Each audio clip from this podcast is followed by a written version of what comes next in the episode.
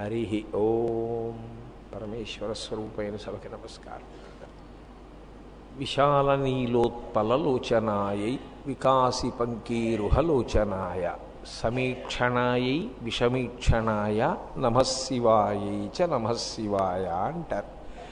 శంకర భగవత్పాదులు తరువాతి శ్లోకంలో విశాల నీలోత్పలలోచనాయై అమ్మవారి యొక్క కళ్ళని లేదా లోచనాయ అన్నారు కాబట్టి చూపులను వర్ణిస్తున్నారు. చూపుకి కంటికి అభేదమేగా ఆ రెండిటికి పెద్ద తేడా ఏమీ లేదు. చూపు కంటిని ఆశ్రయించి ఉంటుంది. కన్ను లేని చూపు లేదు. కాబట్టి చూపు కన్ను రెండు వేరు కాదు. కాబట్టి చూపు గురించి చెప్తే కంటి గురించి చెప్పినట్లే. విశాల నీలోత్పల లోచనాయై. అమ్మవారి కన్నులు ఎలా ఉంటాయి అన్నది చెప్తున్నారు. ఆ కన్నులను ఆ చూపులను వర్ణిస్తున్నారు.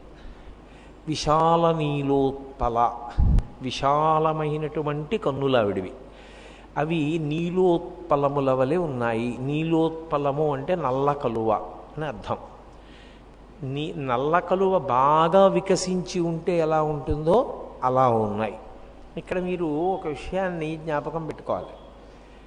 కన్ను బాగా తెరిచి ఉందనుకోండి అది కోపానికి కూడా కారణమే.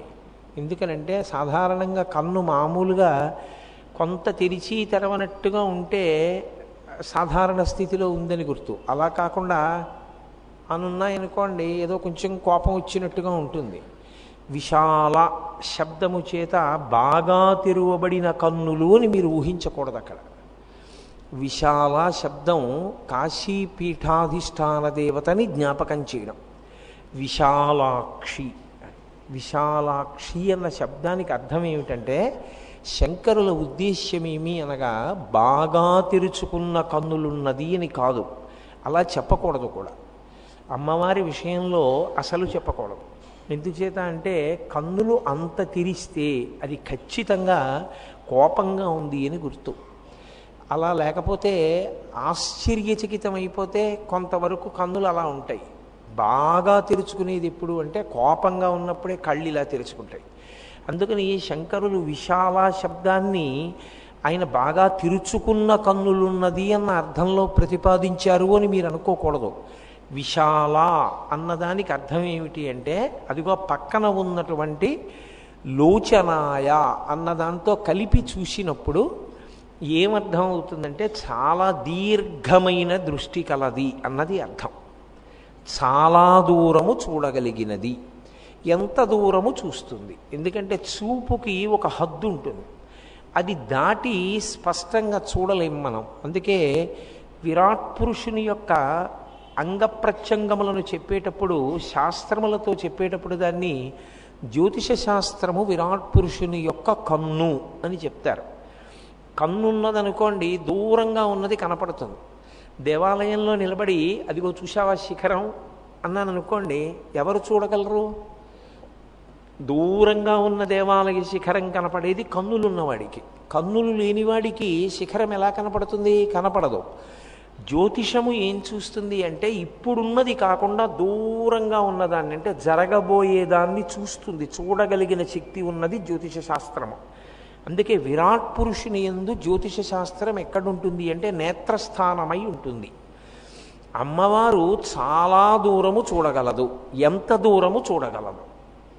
అంటే ఆమె ఎంత దూరము చూడగలదో శంకరులు ఇక్కడ చెప్పలేదు. శంకరులు వేరొక చోట చెప్పారు.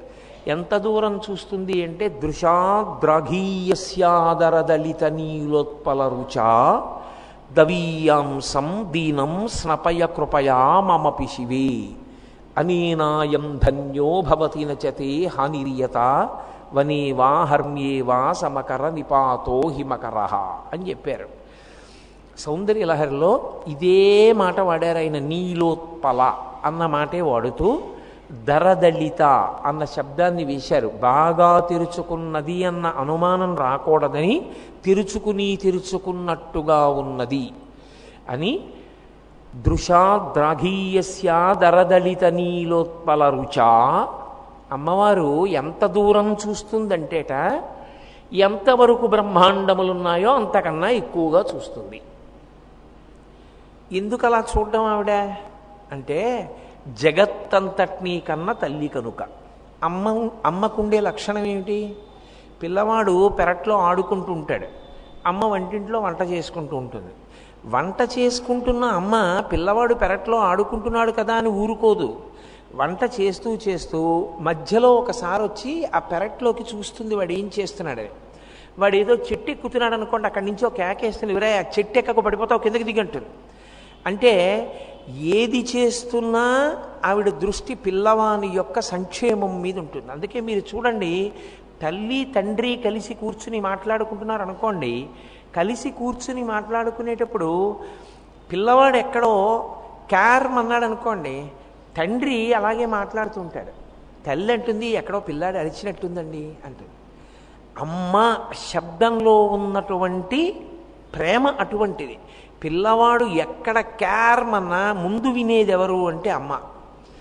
అమ్మ చూపు ఎంత దూరం ఉంటుంది అంటే ఈ బ్రహ్మాండములు ఎంతవరకు ఉన్నాయో అంతకన్నా ఎక్కువగా ఉంటుంది అన్నారు శంకరాచార్యుల వారు. ఇంగ్లీష్లో అయితే కంపారిటివ్ డిగ్రీ వేశారు. దృశా ద్రాఘీయస్యాదరదళిత నీలోత్పల రుచా. ఈ బ్రహ్మాండముల కన్నా అవతలి వరకు చూస్తూ ఉంటుంది. ఎందుకు అలా చూస్తూ ఉంటుంది. అందుకే ఆవిడ కన్నులు ఎప్పుడూ కేవలం ఇలా ఉండవు.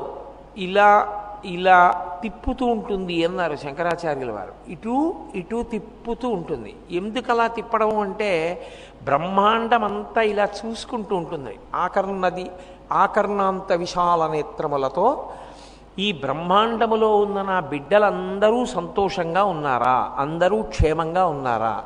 ఎవరైనా నన్ను పిలుస్తున్నారా అని ఆవిడట కన్నులు తిప్పుతూ కనుబొమలు ముడివేస్తుంది ఇలా కనుబొమలు ముడివేయడం కూడా కోపానికి కారణమే. కోపం వచ్చినప్పుడు కనుబొమలు ఇలా ముడేస్తారు. రెండోది ఎప్పుడు ముడేస్తారు? బాగా దృష్టి పెడితే ముడివేస్తారు. నేనేదో చాలా తీవ్రంగా ఆలోచిస్తున్నాను అనుకోండి ఏదో విషయం గుర్తొచ్చింది నాకు అది ఆలోచిస్తున్నాను. అప్పుడు నా ప్రమేయం లేకుండా అది కనుబొమలు ముడిపడతాయి. కనుబొమలు ముడిపడ్డాయంటే రెండే కారణాలు. ఒకటి ఆలోచన రెండు కోపము. కోపం వచ్చినప్పుడు కూడా మామూలుగా కనుబొమలు ఎలా ఉంటాయో అలా ఉండవు. అని ఇలా పెడతాడు. పెట్టి కళ్ళు పెద్దవి చేస్తాడు. అందుకని కనుబొమలు ముడిపడితే కోపమైనా కారణం అవ్వాలి. కనుబొమలు ముడిపడితే ఏదో ఆలోచన అయినా కారణం అయి ఉండాలి. అమ్మవారి కనుబొమలు ముడిపడి ఉంటాయి ఇలాగా. ఎందుకు ముడిపడతాయంటే ఆవిడ లోకం గురించి ఎక్- భ్రువౌ భుగ్నే కించిత్ భువన భయభంగ వ్యసనిని అన్నారు శంకరాచార్యులు శంకరాచార్యుల వారు భువన భయభంగ వ్యసనిని ఆమెకి ఎప్పుడూ ఆలోచనట. ఏమిటి ఆలోచన అంటే ఎవరైనా నా పిల్లలు అమ్మా అని పిలుస్తున్నారా? పిలిస్తే నేను చూడాలి కదా? అందుకని అమ్మా అంటారేమోనని ఇలా పెట్టి అటే దృష్టి పెట్టి ఉంటుంది ఎవరైనా పిలుస్తారేమో అని వింటూ ఉంటుంది అందుకని కనుబొమలు ముడిపడి ఉంటాయి. కోపం చేత కాదు మన యందు దయచేత అసలు ఆ స్వరూపాన్ని మీరు ఒకసారి ఊహ చేస్తే పరదేవతకి నమస్కరించకుండా ఉండలేరు. ఇంత దయామయీ అయిన తల్లి అరేరేరే అమ్మా అంటే పలకడానికి సిద్ధంగా ఉన్న అమ్మ అమ్మ నీకు నమస్కారం చేయకుండా ఎలా ఉండగలనమ్మా? అనిపిస్తుంది. కాబట్టి భ్రువౌ భుగ్నీ కించిత్ భువన భయభంగ వ్యసనిని అయిన తల్లి బ్రహ్మాండములు ఎంతవరకు ఉన్నాయో అంతవరకు చూస్తూ ఉంటుంది. ఆ చూసేటప్పుడు ఎలా ఉంటుందంటేట విశాల నీలోత్పల లోచనాయై ఆమె కన్నులు నల్ల కలువల వలె ఉంటాయి అన్నారు శంకరులు. ఏ?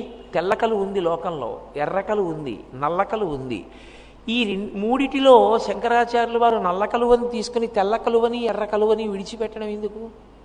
పోని ఏమండి ఎర్ర కలువ అంటే కొంచెం ఎర్రగా ఉంటుంది కదా కన్ను కోపంగా ఉన్నట్టు ఉంటుంది. అందుకని చెప్పి ఎర్ర కలువ వేయలేదండి. మరి తెల్ల కలువ వేయడానికి? తెల్ల కలువ వేస్తే ఓ ఇబ్బంది ఉంది. మీరు ఎప్పుడైనా చూశారో లేదో ఇంకా కొద్ది రోజుల్లో గర్భం ధరించవలసినటువంటి ఆడపిల్ల అనుకోండి డాక్టర్ గారి దగ్గరికి తీసుకెళ్ళినప్పుడు ఏం చేస్తారంటే బాగా నోరు తిరమ్మా అని లైట్ వేసి చూస్తారు. కళ్ళు ఇలా కిందకి లాగి చూస్తారు. చూసి అబ్బో ఎదర తల్లి నువ్వు తల్లివి కావలసిన దానివి? నీకు చాలా ఎనిమియా ఉంది చాలా రక్తహీనత ఉందమ్మా. లోపలను కనురెప్పలు తెల్లగా ఉన్నాయేమిటి? అంత ఇలా అయితే నీకు చక్కటి శిశువు ఎలా పుడతాడు? కాబట్టి నీకు ఆరోగ్యవంతమైన శిశువు పుట్టాలంటే నువ్వు పళ్ళు అవి బాగా తినాలమ్మా రక్తం పట్టాలి నీకు అంటాడు డాక్టర్ గారు. అంటే కళ్ళు తెల్లగా ఉంటే అంత ఆరోగ్యంగా లేదనడానికి కూడా ఒక సూచన. అందుకని శంకరులు తెలుపు కలువ పుచ్చుకోలేదు. ఎర్ర కలువ అసలు పుచ్చుకోలేదు. అమ్మవారి విషయం క్రోధంగా ఉండడానికి వీల్లేదు. నల్ల కలువ తీసుకున్నారు. బాగుందండి నల్ల కలువ తీసుకున్నారని అంటున్నారు. అమ్మవారి కళ్ళు నల్లగా ఉన్నాయి. అంటే ఏమిటి దాని ఉద్దేశ్యం? అంటే మీరు ఎప్పుడైనా నల్ల కలువ చూశారో లేదో నాకు తెలియదు నల్ల కలువ ఎందు మూడు లక్షణములు ఉంటాయి ఒకటి పైకి చూస్తే కలవ పువ్వు నల్ల కలువ చక్క అందంగా ఉంటుంది. మీరు ఇలా దగ్గర పెట్టుకుని దాని రెక్కలు కొంచెం జాగ్రత్తగా రేకులు ఇలా విప్పి ముఖాన్ని దగ్గరగా పెట్టి చూడండి. తెల్ల కలువకి ఎర్ర కలువకి లేని లక్షణం ఒకటి నల్ల కలువకు ఉంటుంది. మీరు అనుభవించాలి ఎప్పుడైనా. ఆ పువ్వులు చూసినప్పుడు అనుభవించిన వాళ్ళకి తెలుస్తుంది. అసలు అలా అనుభవించడం తెలియని వాళ్ళ గురించి నేనేం చెప్పను? నల్ల కొలువ దగ్గరగా ముఖం పెడితే చల్లతనం కొడుతుంది ఇలా కళ్ళ మీదకి. ఎంత చల్లగా ఉంటుందో నల్ల కలువని దగ్గర పెట్టుకుంటే. తెల్ల కలువకి ఎర్ర కలువకి నీటి బిందువులు లోపల ఉండవు. నల్ల కలువని మీరు విప్పి చూడండి లోపల చమాయింపు ఉంటుంది. కొద్దిగా తడి ఉంటుంది. కంటికి తడి ఉండాలి. కంటికి తడి లేదనుకోండి ఆరిపోయిన కన్ను. ఆరిపోయినదై ఉండకూడదు కన్ను. ప్రత్యేకించి స్త్రీ కంటికి తడి అన్న మాట దేనికి ఉపయోగపడుతుందో తెలుసా? అది కంటి తడి అంటే అమంగళకరమని కాదు ఆర్ద్రా అంటే బీయింగ్ వెట్ అంటాం ఇంగ్లీష్లో. చమాయింపుండుట ఆ చమాయింపు ఏమిటంటే భర్తగారి మీద అనురాగం ఆ చమాయింపు అందుకే ఆర్ద్రా అంటారు. తడిసిపోయిందండి అంటారు చూడండి. ఆయన తడిసి ముద్దయిపోయాడండి అంటారు. ఆయన ఆయన ప్రేమ చేత తడిసి ముద్దయిపోయాడండి. ఆవిడ వాళ్ళ ఆయన ప్రేమలో తడిసి ముద్దయిపోయిందండి అంటారు. ఆ తడిసి ముద్దయిపోవడం అన్న తడి నల్ల కలువకే ఉంటుంది లోపల తడి నీటి బిందువులు ఉంటాయి అది లేకపోతే అమ్మవారికి అయ్యవారి మీద ఉన్నటువంటి అనురాగమును ఆవిష్కరించడంలో లోపం వస్తుంది. అమ్మ బాబో శంకరాచార్యులు వారు ఒక ఉపమానం తీసుకున్నారంటే అంత ఆలోచన చేస్తే కానీ వారు వెయ్యరు. పైగా మీకు నేను ఇంకొక విషయం చెప్తున్నాను. ఒకడు గొప్ప కవి కావాలి అంటే వాడికి ఉండవలసిన మొదటి లక్షణం ఏమిటో తెలుసా?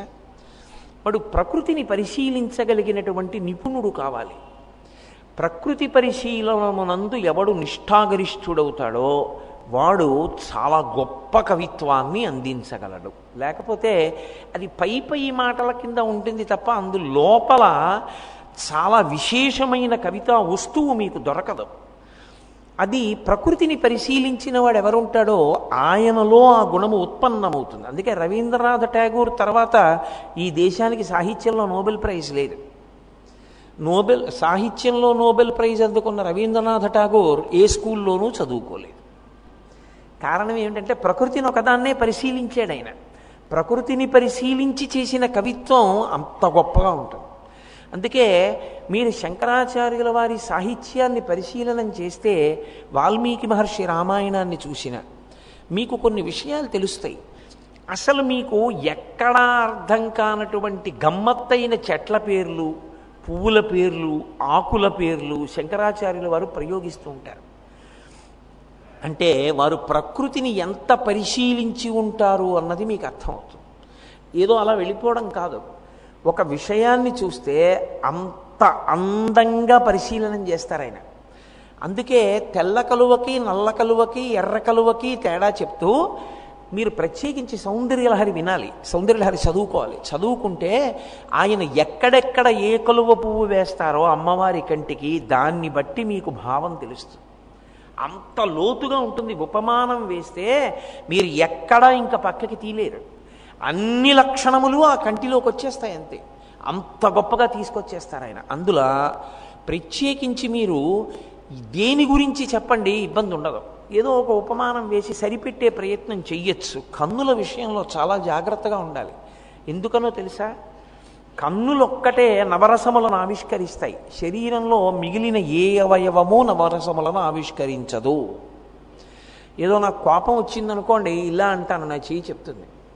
నాలో ఏదో ఆశ్చర్యరసము ఆవిర్భవించింది అనుకోండి నా చెయ్యి నా చేతి ద్వారా తెలియదు. కానీ శృంగార రసం నుంచి బీభత్సం నుంచి రౌద్రరసం కరుణారసం అన్నీ కళ్ళల్లోంచే పైకి తెలుస్తాయి. అందుకే శంకరాచార్యులు వారి సౌందర్యలహరిలో అమ్మవారి కళ్ళలోంచి పైకి వచ్చేటటువంటి నవరసములను చెప్పవలసి వస్తే ఇంకొక అవయవంతో చెప్పలేదు. కళ్ళ మీదే చెప్పారు. శివే శృంగారార్ధ్ర అన్నారు అక్కడ. శివే శృంగారార్ధ్ర ఆర్ధ్ర అంటే తడి. ఆవిడ కంటికి తడి ఉంది ఏమా తడి? శివే శృంగారార్ధ్ర.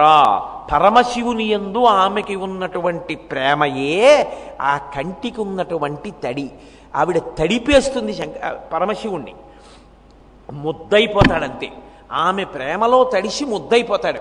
ఆ ప్రేమలో తడిసి ముద్దయిపోయేటట్టుగా అమ్మవారి కన్నులలోంచి ఆవిష్కృతమయ్యేటటువంటి ఆ ప్రేమ ఆ శృంగార రసము ఆమె కంటి ఎందు ఉండేటటువంటి ఆ చమాయింపు ఆ నీ ఆ తడి.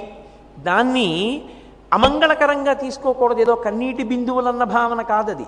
కంటికి ఉండవలసిన లక్ష్యం కన్ను ఆరిపోయిందనుకోండి అది ప్రమాదహేతు కన్నెప్పుడు తడిగా ఉండాలి కన్నెప్పుడు చమాయింపుతో ఉంటుంది ఉంటేనే కన్ను ఆరోగ్యంగా ఉంటుంది. ఒక్క నల్ల కలువకి మాత్రమే ఆ నీటి బిందువులు ఉంటాయి కాబట్టి నల్ల కలువకి చల్లదనం ఉంటుంది. నల్ల కలువకి మీకు చల్లదనాన్ని ఇచ్చేటటువంటి లక్షణం ఉంటుంది.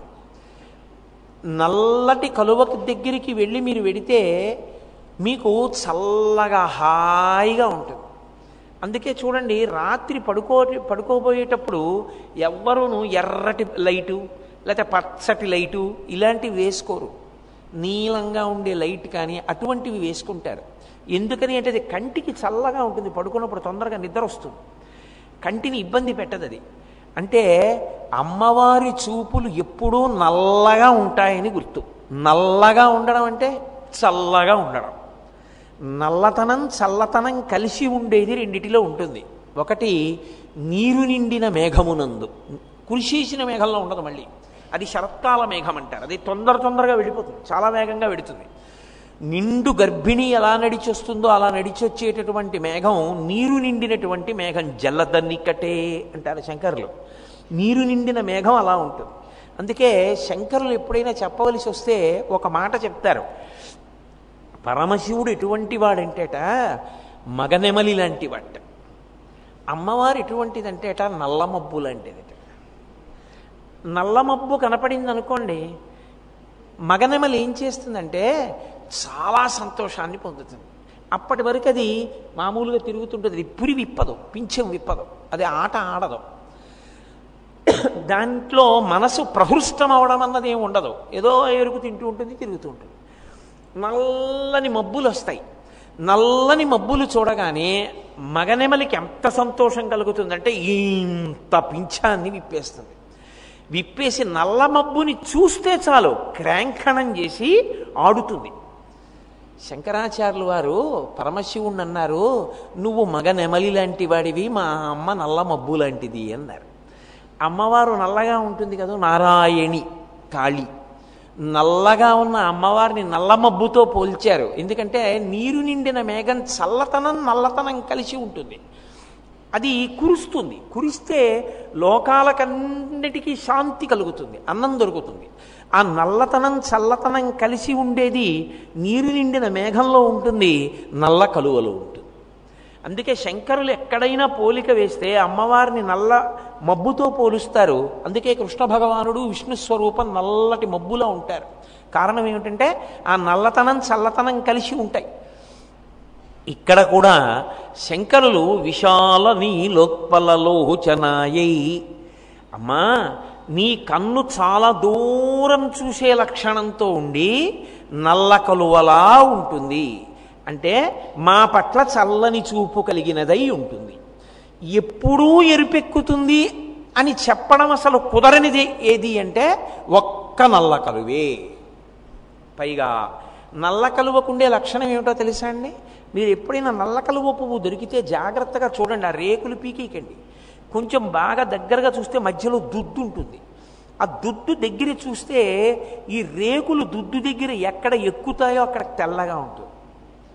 కంటికి కన్నంతా నల్లగా ఉందని చెప్పినా కన్ను యొక్క నల్లటి గుడ్డు పక్క భాగం తెల్లగా ఉండద్దు. లేకపోతే అది ఎలా సరిపోతుంది? నల్లకలు అయితే దానికి మొదట్లో తెలుపు ఉంటుంది. అందుకని కంటికి బాగా సరిపోతుంది అమ్మవారి యొక్క చూపులలో చల్లతనానికి సరిపోతుంది. అందుకే విశాల నీలోత్పలలోచనాయై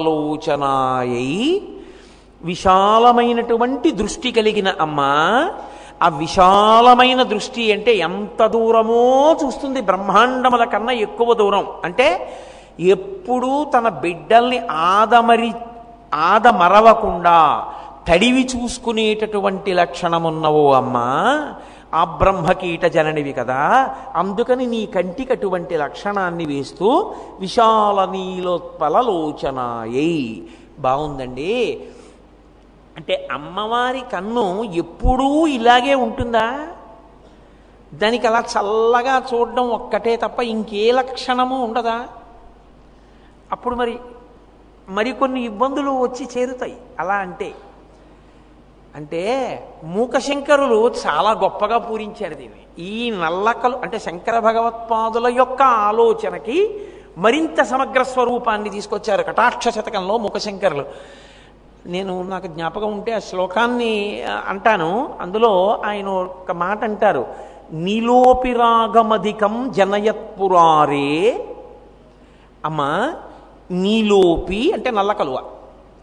నల్ల కలువ నల్లగా ఉంటుంది. నల్లటి కలువలోంచి ఎర్రని రంగు రాకూడదు. కదూ? అవునా కాదా? అది ఎర్రని కలువ అయితేనే ఎరుపు రంగు రావాలి. నల్ల కలువలోంచి ఎరుపు రంగు రాదని కదా నేను మీతో చెప్పాను. నల్ల కలువలోంచి ఎర్ర గీ- జీర రాకపోతే ఎర్ర రంగు రాకపోతే ఎరుపు దేనికి సంకేతమో తెలుసా? అనురాగానికి సంకేతం. అందుకే భార్య మీద వలపు కలిగిన కన్నులు లేదా భర్త మీద వలపు కలిగిన కన్నులు ఎరుపు జీరతో ఉంటాయి అని శాస్త్రం. మరి ఎరుపు జీర రాకపోతే అమ్మా నీకు పరమేశ్వరుని ఎందు ఉన్నటువంటి ప్రేమని ఎరుపుతో ఎలా ఆవిష్కరించడం కుదురుతుంది? అది నల్ల కలువే అయిపోతే. అసలు ఎప్పుడు ఎరుపు రాకపోతే?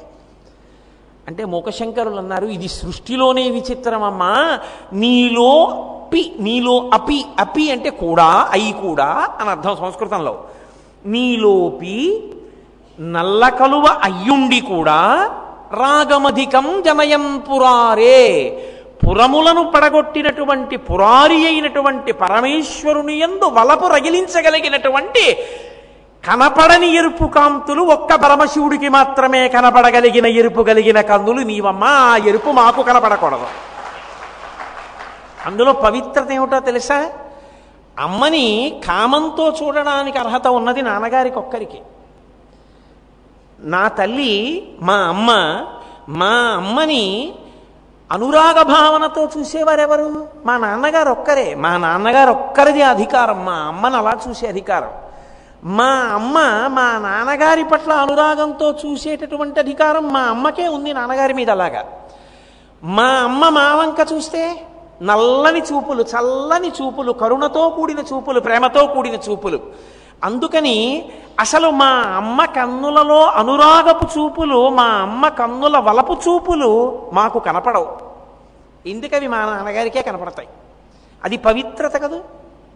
అది మా నాన్నగారికే కనపడడం పవిత్రత.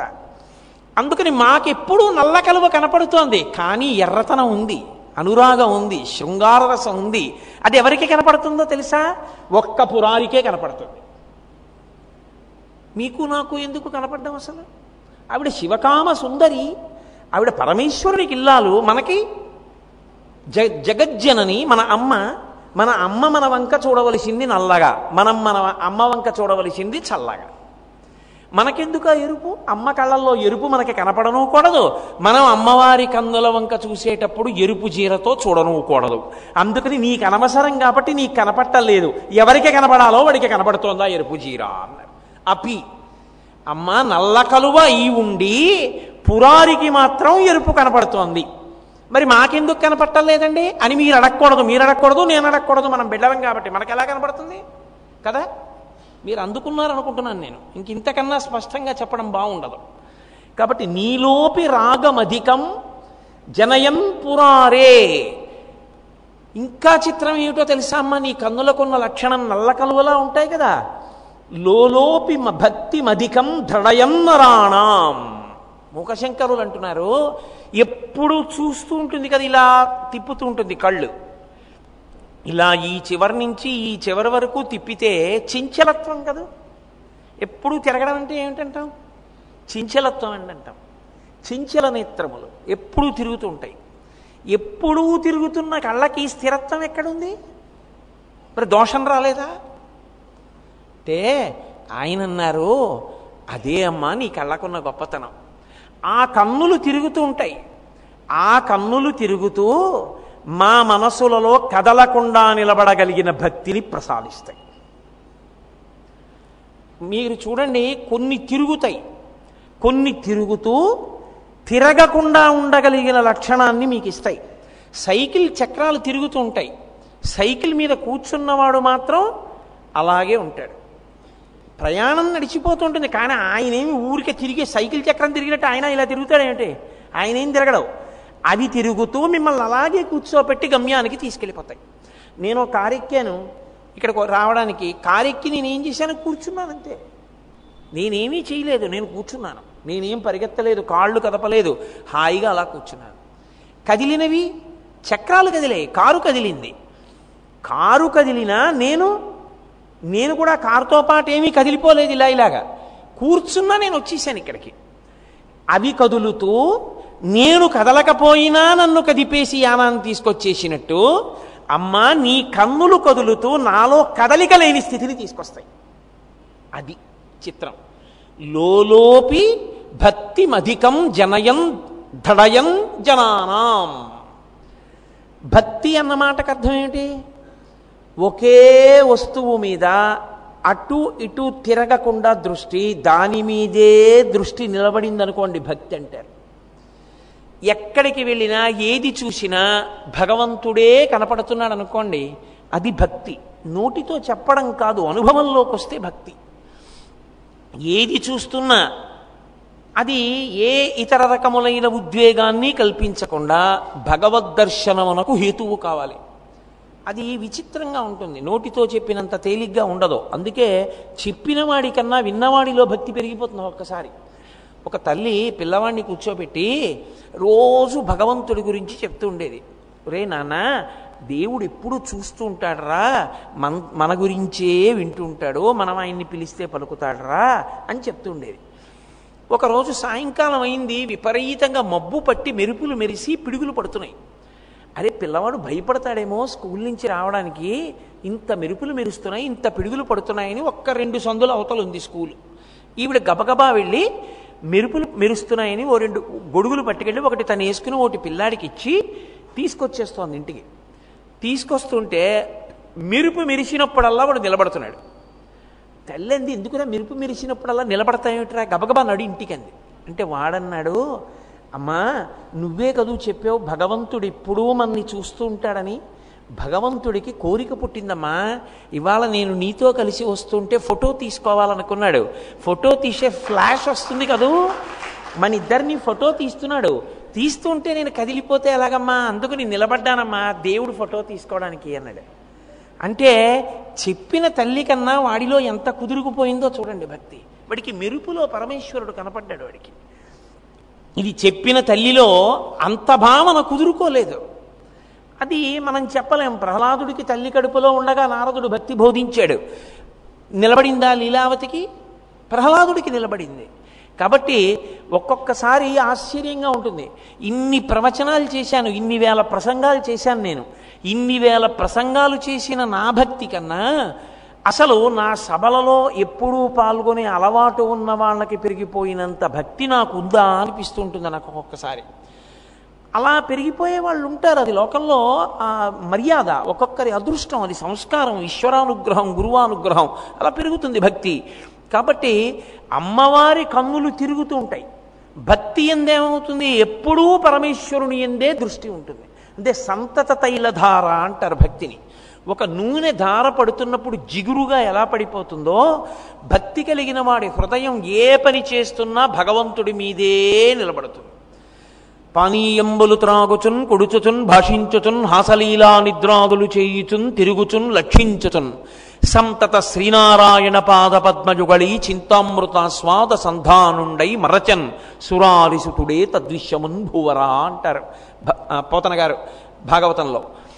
ఏది చేస్తున్నా ప్రహ్లాదుడికి భగవంతుడే జ్ఞాపకానికి వస్తుండేవాడు. అంటే మనసు కదలకుండా ఈశ్వరుణ్ణి పట్టుకుంటోంది ఏ పని చేసినా. ఏ పని చేస్తున్నా భగవంతుణ్ణి పట్టుకోవడానికి వీలుగా మనసు నిలబడేటట్టుగా లోపల ఏర్పడినటువంటి స్థిరమైన భక్తి కదులుతున్న అమ్మవారి కన్నుల యొక్క అమృత దృష్టిపాతము వలన కలుగుతుంది. ఆవిడ కన్నులు కదులుతున్నాయి కానీ కదలకుండా మనసుని నిలబెట్టగలిగిన భక్తి ఆ చూపులు ఇస్తున్నాయి ఇది విచిత్రం కాదు. నల్లని కలువయ్యుండి పరమేశ్వరుని ఎందు ఎర్రని అనురాగమును కురిపించడం. నల్లని కలువయ్యుండి అమ్మవారి కన్నులు తిరుగుతూ మన ఎందు ఎప్పుడూ తిరిగే అలవాటు ఉన్నటువంటి మనస్సుని తిరగకుండా నిలబ నిలబడగలిగిన లక్షణాన్ని ఇవ్వడం. అసలు తిరిగేది ఏది అంటే మనసు. మనసు ఎట్టి పరిస్థితులలోనూ ఒక చోట ఉండదు. రోగం ఏమిటో డాక్టర్ గారు కనిపెట్టడం ఆయన మొదటి విజయం. అసలు రోగం ఏమిటో తెలిస్తే విరుగుడికి మందన్నా ఇవ్వచ్చు ఈ రోగం కుదరదనన్నా చెప్పచ్చు. అసలు రోగం తెలియకుండా వైద్యం చేస్తే కొత్త రోగాలు వస్తాయి. కాదు? రోగం తెలియడం మొదటి విజయం అయినట్టే అసలు మనసు నిలబట్టలేదని తెలుసుకోవడమే మొదటి విజయం. ఆ తర్వాత నిలబెట్టే ప్రయత్నం చేయొచ్చు దేని మీదకి పోతోంది? ఎందుకు పోతోంది? ఎలా వెనక్కి తీసుకురావాలి? గురువు గారు చెప్తారు. కానీ అసలు కదులుతోందన్న విషయం తెలియకుండా నా అంత భక్తుడు లేడంటుంటే ఇక వాడిని ఉద్ధరించేవాడు ఎవడు లోకంలో? మనసు నిలబడదు. అది దాని లక్షణం. మీరు ఏం చేస్తుండంటే అది ఇంకో చోటుకి ఎడుతుంది ఎందుకంటే అది సంకల్ప వికల్ప సంఘాతము. కొన్ని కోట్ల జన్మలుగా దానికి అంత వేగాన్ని మనం అలవాటు చేసేసాం అలవాటు చేసి ఇప్పుడు దాన్ని నిలబెడదాము అన్నాం అనుకోండి అది నిలబడదు అది అది సాధ్యమయ్యే విషయం కాదు. ఎనభై కిలోమీటర్ల వేగంతో వెళ్ళిపోతున్నటువంటి మోటార్ సైకిల్కి బ్రేక్ వేస్తే కాకినాడ పెడుతున్న దాని ముఖం యానం వైపు తిరుగుతుంది. ఇలా తిరిగి. అంతేగాని ఎనభై కిలోమీటర్ల వేగంతో వెడుతున్న దాన్ని బ్రేక్ వేస్తే ఎక్కడున్నది అక్కడ నిలబడిపోదు. పది కిలోమీటర్ల వేగంలో వెడుతున్న దాన్ని ఆపితే ఎక్కడున్నది అక్కడ ఆగుతుంది. అసలు దాని వేగం తగ్గించాలి. లేకపోతే అది అలా తిరుగుతూ ఉంటుంది. దానికి అది అలవాటు అయిపోయింది కాబట్టి మీరు చూడండి పూజ చేస్తుంటే ఓం కేశవాయ నమ అక్కడ ఉంటుంది. ఓం నారాయణాయ నమ. సాయంకాలం పావు తక్కువ వారికి బయలుదేరితే పావు గంట లేట్ అయిపోతుంది యానం వెళ్ళడం. ఐదున్నరకి బయలుదేరితే ఐదున్నరకు అవుతుందా? సంధ్యావందనం అవ్వాలి స్నానం అవ్వాలి ఆఫీస్ నుంచి రావాలి పంచ కట్టుకోవాలి కారు ఎక్కాలి. ఎక్కడవుతాయి ఇన్ని? తప్పదు పావు గంట లేట్ అయితే అయింది. మనం ఏం చేయగలం? ఇంకంతకన్నా మన చేతిలో లేదు. ఈలోగా మామాలన్నీ అయిపోయాయి. ఇది ఎక్కడుంది? యానం ఆరున్నరకి వెళ్ళడానికి ఏం చెయ్యొచ్చు అన్నది ఆలోచిస్తోంది. అంటే ఇది కారు పంచకట్టుకోవడం ఇవన్నీ ఇది ఆలోచిస్తోంది. ఇక్కడ నోరు నామని చెప్పింది ఇది పూలు వేసింది అయిపోయింది పూజ. అంటే మనస్సుకి వెళ్ళిపోయే లక్షణం ఉన్నది. వెళ్ళిపోయే లక్షణం ఉన్న మనసు చెంచలత్వము అది కదిలి వెళ్ళిపోతుంది ఎప్పుడు అది నిలబడదు ఒక చోట. అమ్మవారి కన్నులు నిలబడవు ఇలా తిరుగుతుంటాయి. తిరిగే అలవాటు ఉన్నటువంటి అమ్మవారి కన్నులను ఎవడు ధ్యానం చేస్తాడో వాడికి మనసు నిలబడడం అలవాటు అవుతుంది. అది చిత్రం కాదు. తిరిగేది అంతకన్నా వేగంగా తిరిగేదాన్ని నిలబెడుతోంది. ఇది నీ అమ్మ అమ్మ నీ కన్నులకున్న శక్తి. కాబట్టి లోలోపి భక్తిమధికం దృఢయం నరాణాం. భక్తుల యొక్క మనసులను నిలబెట్టి భక్తి మీద నిలబెట్టేస్తోందమ్మా నీ మనసు నీ కన్ను ఎంత గొప్ప కన్నమ్మా అది నల్లకలువగా ఉండి ఎంత ఉపకారం చేస్తోంది. అక్కడతో ఊరుకుందా? ఊరుకోదు. తల్లి నీ కన్ను చేసేటటువంటి మరొక మహోపకారం ఏమిటో తెలుసా? వక్రోపి దేవి నమతాం సమతాం వితన్వన్. వక్రోపి వక్రోపి అంటే వంకర టింకరులుగా ఉండుట. అమ్మవారి చూపు ఇలా చూసేటప్పుడు ఇలా చూస్తుంది ఇలా చూస్తుంది ఇలా చూస్తుంది చూసేటప్పుడు అదే సరళ రేఖలా ఓ గీతలా ఏముండదు. ఇలా ఇలా ఇలా ఇలా చూస్తుంది. వంకర వంకరగా ఉంటుంది కదా మరి. చూపు ఇలా తిప్పినప్పుడు ఇలా వంకరగా తిరిగిందా లేదా? వంకర చూపులు అంటారు మరి అమ్మవారు ఇక్కడి నుంచి ఇక్కడికి ఇలా చూస్తే చూపు ఇలా గీసినప్పుడు వంకరగా ఉందిగా? అయినా అమ్మ గొప్పతనం ఏమిటో తెలుసా నీ చూపుకి? ఇలా తిప్పినప్పుడు ఇలా పడ్డ నీ చూపు ఎవరి మీద పడుతోందో ఎవడు భక్తితో ఆ చూపులలో పడుతున్నాడో వాడికి నమతాం నీకు నమస్కరించి నీ కన్నుల చూపులు మీద పడేటట్టు నిలబడినవాడు సమతాం వితన్వన్. వాడికి అన్నిటి ఎందు సమానమైన వస్తువుని చూడడం అలవాటవుతోంది. అన్నిటి ఎందు సమానముగా ఉండేదేది? ఆత్మ. అన్నిటా ఆత్మను చూడగలుగుతున్నాడు. అందుకే ముఖశంకరులు ఆర్యా శతకంలో అలా ఉంది అంటారు శివ శివ పశ్యంతి సమం శ్రీ కామాక్షి కటాక్షితా పురుష విపినం భువనం అమిత్రమిత్రం లోష్టంచ యువతి బింబోష్టం అంటారు. శివ శివ పశ్యంతి సమం ఆమ్రేడితం వేశారు. ఎంత ఆశ్చర్యం? అమ్మవారి చూపు ఎవరి మీద పడిందో వాళ్ళకి ఎంత సమభావన ఏర్పడిపోతుందంటే వాడికి విపినం భువనం అరణ్యానికి పెద్ద అంతఃపురానికి తేడా తెలియదు. అమిత్రమిత్రం శత్రువుకి మిత్రువుకి తేడా ఉండదు మిత్రుడికి తేడా- తేడా ఉండదు. లోష్టంచ యువతి బింబోష్టం. యువతి బింబోష్టమునకు లోష్టం అంటే ఒక రాతికి తేడా ఉండదు. అంత సమానత్వమును పాటించగలిగిన వాడైపోతాడు అంటే అంతటా భగవద్ దర్శనము చెయ్యగలిగిన వాడైపోతాడు ఆవిడ చూపు పడితే. కాబట్టి అమ్మవారి చూపులు న- విశాలమైనటువంటి నల్ల కలువవలి ఉన్నాయి అని శంకరాచార్యుల వారు అండమంటే కేవలంగా ఏదో అమ్మవారి కళ్ళు విశాలమై బాగా విచ్చుకున్నటువంటి ఒక నల్ల కలువ పువ్వు ఎలా ఉంటుందో అలా ఉంటాయి. అది కాదు ఆయన ఆయన ఆలోచన. ఆయన ఆలోచనలో అనేక భావములను ఆయన నల్లకలువను అడ్డు పెట్టి చెప్తున్నారు. ఒకటి ఆమె తన భర్త యందు అంత అనురాగము కలిగినది. రెండు ఆమె తన బిడ్డల పట్ల అంత దయా ప్రేమ కలిగినది. మూడు ఆమె పరమకారుణ్యశీలి అయి ఎప్పుడూ చూస్తూనే ఉంటుంది లోకాన్ని. ఎవరు అమ్మా అంటారో రక్షించాలని చూస్తూ ఉంటుంది. కాబట్టి ఇప్పుడు అమ్మవారి యందు భక్తిని కల్పించడానికి శంకరులు దీన్ని ప్రమాణంగా తీసుకుని మాట్లాడుతున్నారు. కాదు మీరు ఒక ఇంటి ఇల్లాలిని చూడండి ఇంటి ఇల్లాలి కన్నులు కూడా అలాగే ఉండాలి. ఇంకా నేను వేరే దానికి వివరణ చెయ్యక్కర్లేదు. తన బిడ్డల యందు అపారమైనటువంటి ప్రేమ తన భర్త యందు మాత్రమే విశేషమైనటువంటి అనురాగము. తన వారి గురించి ఎప్పుడు ఎప్పుడూ తాపత్రయం. కొత్తగా చెప్పక్కర్లేదు ఏ తల్లికైనా. మహానుభావుడు బసవపురాణం చేస్తూ ఓ మాట అంటాడు. పాల్కురికి సోమనాథుడు ఓ మాట అన్నాడు. ఒక పువ్వు ఒక మొగ్గలో సౌరభము లేదు. మీరు మల్లె మొగ్గని తీసి చిన్న మొగ్గని విప్పి చూశారనుకోండి పసరిక వాసన వస్తుంది. ఆ దాంట్లో సౌరభం ఉండదు. అదే చిన్న మల్లె మొగ్గ ఇంత మల్లె మొగ్గ అయి సంధ్యాకాలంలో విచ్చుకున్నప్పుడు మీరు వాసన చూశారనుకోండి మీరు వాసన చూడక్కర్లేదు. దగ్గర నిలబడితే సౌరభం వస్తుంది. మొగ్గలో లేని సౌరభము పువ్వుగా ఉన్నప్పుడు ఎలా వచ్చింది? అంతే అది సృష్టి రహస్యం. అది ఎవరికీ తెలియదు. మొగ్గగా ఉన్నప్పుడు పసరిక వాసన పువ్వుగా ఉన్నప్పుడు విశేష సౌరభం. ఆమె తన అక్కకి కొడుకు పుట్టినప్పుడు ఉసే కొంచెం వీడిని ఇలా పట్టుకోవే. వీడు మల విసర్జన చేశాడంటే వాడిని ఇలా పట్టుకుని చీచి చీచి చీచి ఏమిట్రా అంటుంది. తనకి పిల్లాడు పుడితే నా బంగారు కొండ అని వాడి రెండు కాళ్ళు పైకెత్తి వాడి అశుద్ధాన్ని కూడా తుడిచేస్తుంది. అది అమ్మ ప్రేమ. ఎప్పుడు వచ్చింది ఆవిడికి అంత ప్రేమ అని మీరు నన్ను అడిగితే నేనేం చెప్తాను? మల్లె మొగ్గలో పసరికతనం పోయి మల్లె పువ్వులో సౌరభం వచ్చినట్టు మాతృత్వముతో పాటు ఆ ప్రేమ వచ్చేస్తుంది అంతే దానికి కొత్తగా ట్రైనింగ్ స్కూల్స్ ఉండవు. అది ఏ తల్లికైనా ఏ ఇంటనైనా ఉంటుంది. అది లేనివాడు సృష్టి లేదు. అసలు నిలబడవు కుటుంబాలు. అసలు లోకం నిలబడదు. కాబట్టి అమ్మవారికే కాదు ప్రతి ఇంట ఉంది ఇది అమ్మవారి అంశం ఉంది ప్రతి స్త్రీలో. అయ్యవారి అంశం ఉంది ప్రతి పురుషుడిలో. అది చక్కగా కలిసి వర్ధిల్లినప్పుడు అది ఆదర్శవంతమైన కుటుంబంగా లోకంలో నిలబడుతుంది. వాడు ఆ దంపతులు లక్ష్మీనారాయణ స్వరూప అర్చనకి అర్హత పొందుతారు. అస్తమానం కీచులాడుకుంటే అర్హత ఎక్కడి నుంచి వస్తుంది? అది బిడ్డలను ప్రయోజకుల్ని చేసి తాము తల్లిదండ్రులుగా ఆనందాన్ని అనుభవించి మెట్లెక్కడ నేర్చుకుని పరిణితి పొందిన తల్లిదండ్రులు ఎవరో వారు లక్ష్మీనారాయణ అర్చన పొందుతారు లోకంలో. దంపతి పూజకు అర్హులవుతారు కనుక శంకరులు అంటున్నారు విశాల నీలోత్పల లోచనాయై అమ్మవారి కన్ను నల్ల కలువవలె ఉన్నది అన్నప్పటికీ అందులో ఇన్ని లక్షణములు ఉన్నాయి. భక్తుల్ని కాపాడగలిగినటువంటి లక్షణము ఎప్పుడూ ఉంటుంది.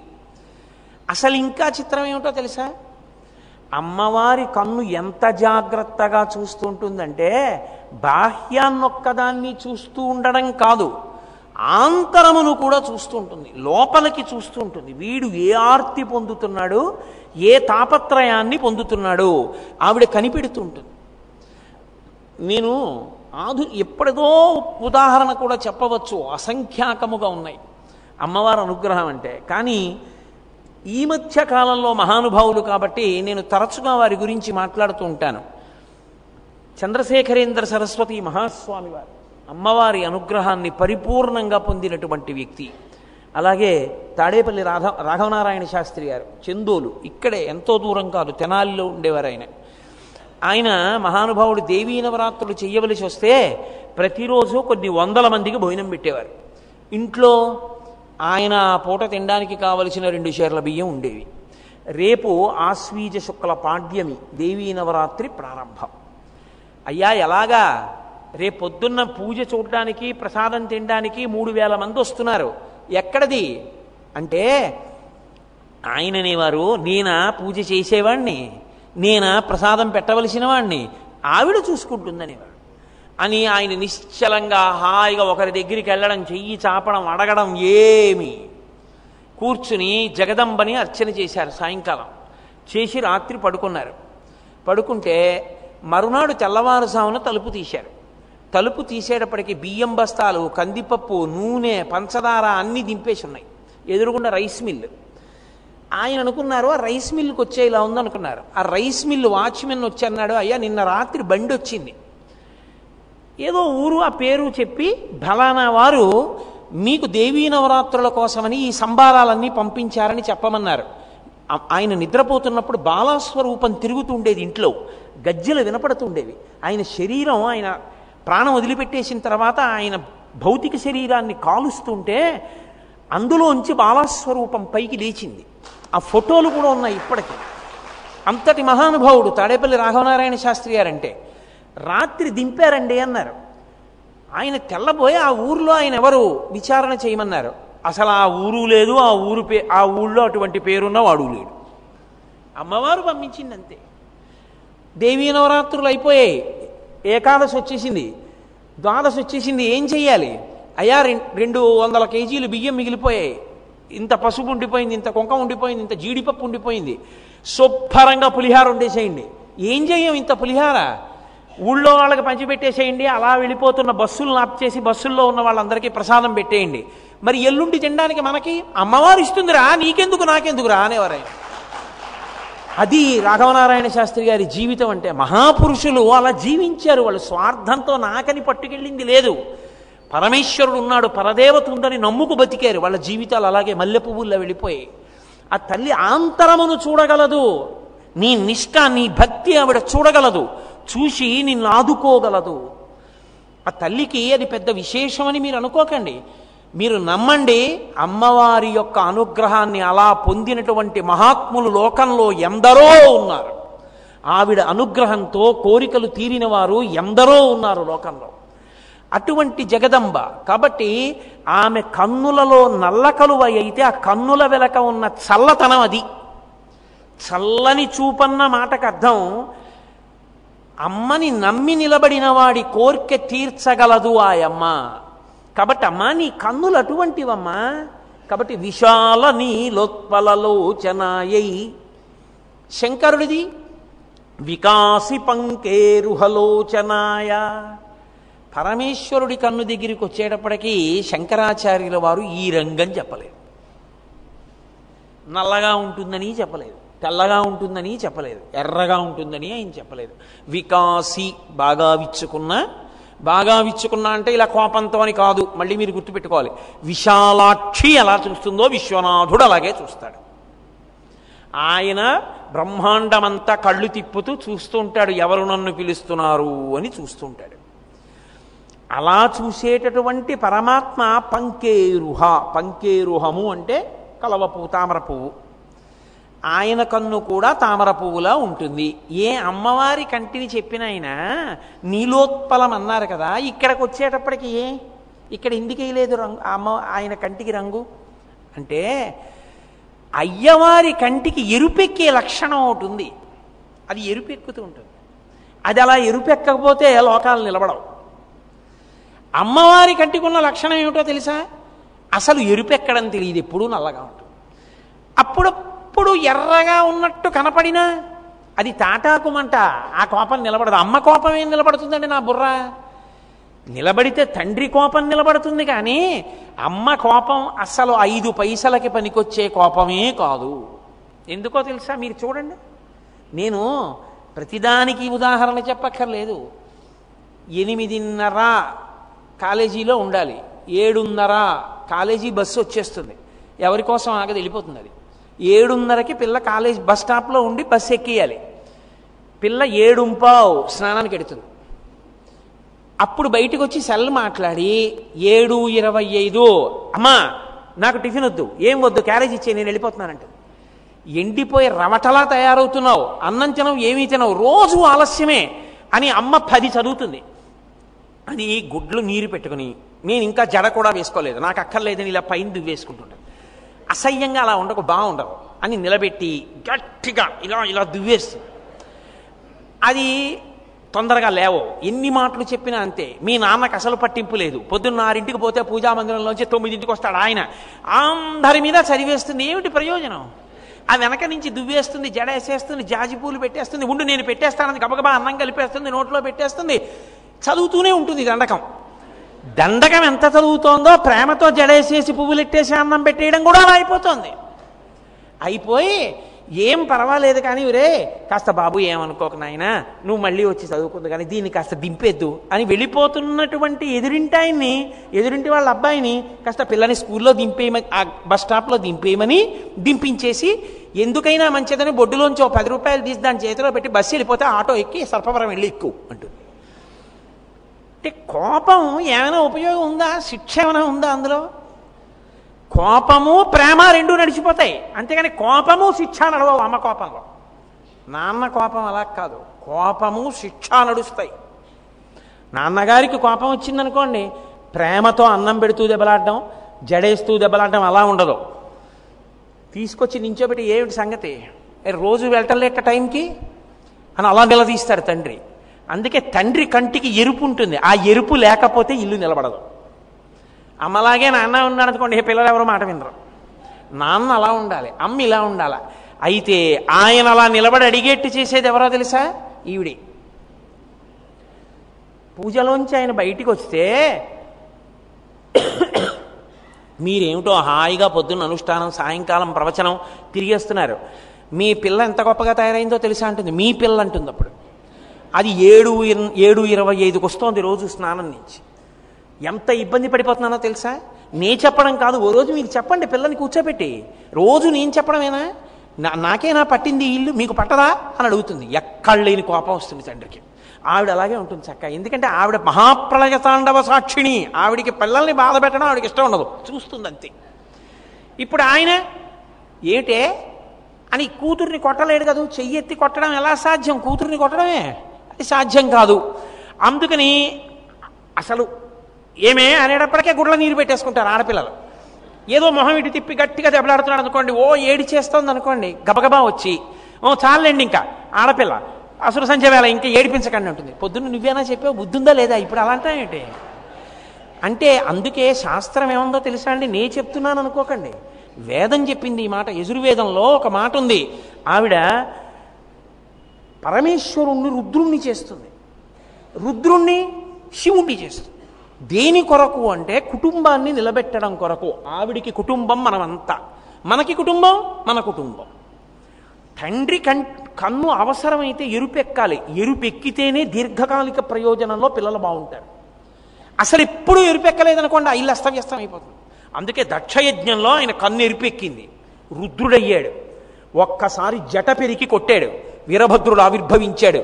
బుద్ధి లేని దేవతలు ఎప్పుడూ నిరీశ్వర యాగం చేయలేదు. బుద్ధి కలిగి జాగ్రత్తగా ఉన్నారు దేవతలు అనిపించుకున్నారు. అంతకుముందు బుద్ధి లేని దేవతలు అయ్యారా నిరీశ్వర యాగానికి వెళ్ళి దక్షయజ్ఞానికి? ఆయన జట కొట్టాడు కాబట్టే కోపంతో రుద్రుడు అయ్యాడు కాబట్టే మళ్ళీ లోకాలు సరిగ్గా నిలబడ్డాయి. ఆయనే హలాహలవక్షణం చేసి మళ్ళీ లోకాన్ని రక్షిస్తాడు. కాబట్టి ఆయన కన్ను అవసరమైతే ఎరుపెక్కాలి. ఉత్తప్పుడు నల్లగా ఉండాలి చల్లగా ఉండాలి. అమ్మ ఎలా చూస్తుందో ఆయన అలాగే చూడాలి. అస్తమానం ఏదో ప్రయత్నపూర్వకంగా అదే పనిగా తిరిచి ఉండకూడదు రోజు కాసేపు. అవసరం ఎప్పుడో అప్పుడు కన్ను ఎర్రపడాలి ఆ కన్ను ఎర్రబడడం అనేటటువంటిది పిల్లల బాగు కొరకే తప్ప అది ఆయన అవలక్షణం కాదు. అందుకే మీరు జాగ్రత్తగా గమనిస్తే ఒక మాట ఉంటుంది. సదాశివుడు అని ఒక మాట. సదాశివుడు అన్న మాట బ్రహ్మగారికి విష్ణువుకి అన్వయం అవ్వదు. సదా బ్రహ్మ ఉండదు సదా విష్ణు ఉండదు సదాశివ ఉంటుంది. ఎందుకో తెలుసా? రుద్రరూపం శివుడికి ఉంది రుద్ర అంటే విపరీతమైన కోపంతో ఉన్నవాడని ఒక అర్థం ఉంది. విపరీతమైన కోపంతో ఉంటే ఆయన ఎవడో ఆ కోపం ఏమిటండన అడగగలిగిన మొనగాడు లోకంలో ఉండడు ఇక ఆయన్ని నమస్తే అస్తు ధన్వనే బాహుభ్యాముతతే నమ. రుద్రం వెంటనే నమస్కారం చేస్తూ నిలబడింది వేదం. ఈశ్వర ఏమిటి అంత కోపం వచ్చింది? మేము పిల్లలను తప్పు చేశాం. కోప్పడకండి. క్షమార్పణ చెప్తారంతే. ఆయన రుద్రుడై నిలబడ్డాడా? ఆయన ముందు నిలబడగలిగిన వాడు లేడు. ఆయన రుద్రుడై నిలబడితే లోకములు ఆయన ముందు నిలబడలేవు. కానీ ఆయన అలా రుద్రుడిగా నిలబడ్డాడు అంటే లోపల నిజంగా కోపం వచ్చినవాడు కాదు కోపం నటించినవాడు. అలా. కానీ చూస్తే అయ్యి బాబోయ్ ఎంత కోపంగా ఉన్నారో అన్నట్టు ఉంటాడు. నాన్నగారు చాలా కోపంగా ఉన్నట్టుంటారు. చాలా కోపంగా ఉన్నట్టు మాట్లాడతాడు. అంత మాత్రం చేత తండ్రికి ప్రేమ లేదని మీరు అనుకుంటున్నారా? ఒక్కనాటికి ఉండదు. తల్లికి ఎంత ప్రేమ ఉందో తండ్రికి అంత ప్రేమ ఉంటుంది లోకంలో. అంత ప్రేమ ఉంటుంది. కానీ తేడా ఏమిటంటే తల్లి ప్రేమ వ్యక్తమవుతుంది తండ్రి ప్రేమ వ్యక్తము కాదు. బేలనైపోతానని పైకి చెప్పుకోలేడు. అందుకే పురుషులకు గుండెపోటు ఎక్కువ వస్తూ ఉంటుంది. కారణం ఏమిటంటే లోపల దాచేసుకుంటారు బాధని బయట పెట్టుకోలేరు. తండ్రికి ప్రేమ ఉంటుంది ఖచ్చితంగా. కానీ అలా కోపం నటించకపోతే పిల్లలు పాడైపోతారని కోపం నటిస్తాడు. లోపల మాత్రం ఆయన ఎప్పుడూ తండ్రే. అందుకని సదా శివ. ఎప్పుడూ ఆయన శివుడే. కోపం నటించడం ఎందుకు మరి? మన కోసం. ఆయన రుద్రుడిగా నిలబడడం మన కోసం. తప్ప ఆయన కోపం వచ్చినవాడు కాడురా అని చెప్పడానికి శివుడు సదాశివుడు. విష్ణువు సదా విష్ణువు బ్రహ్మ సదా బ్రహ్మ కారు.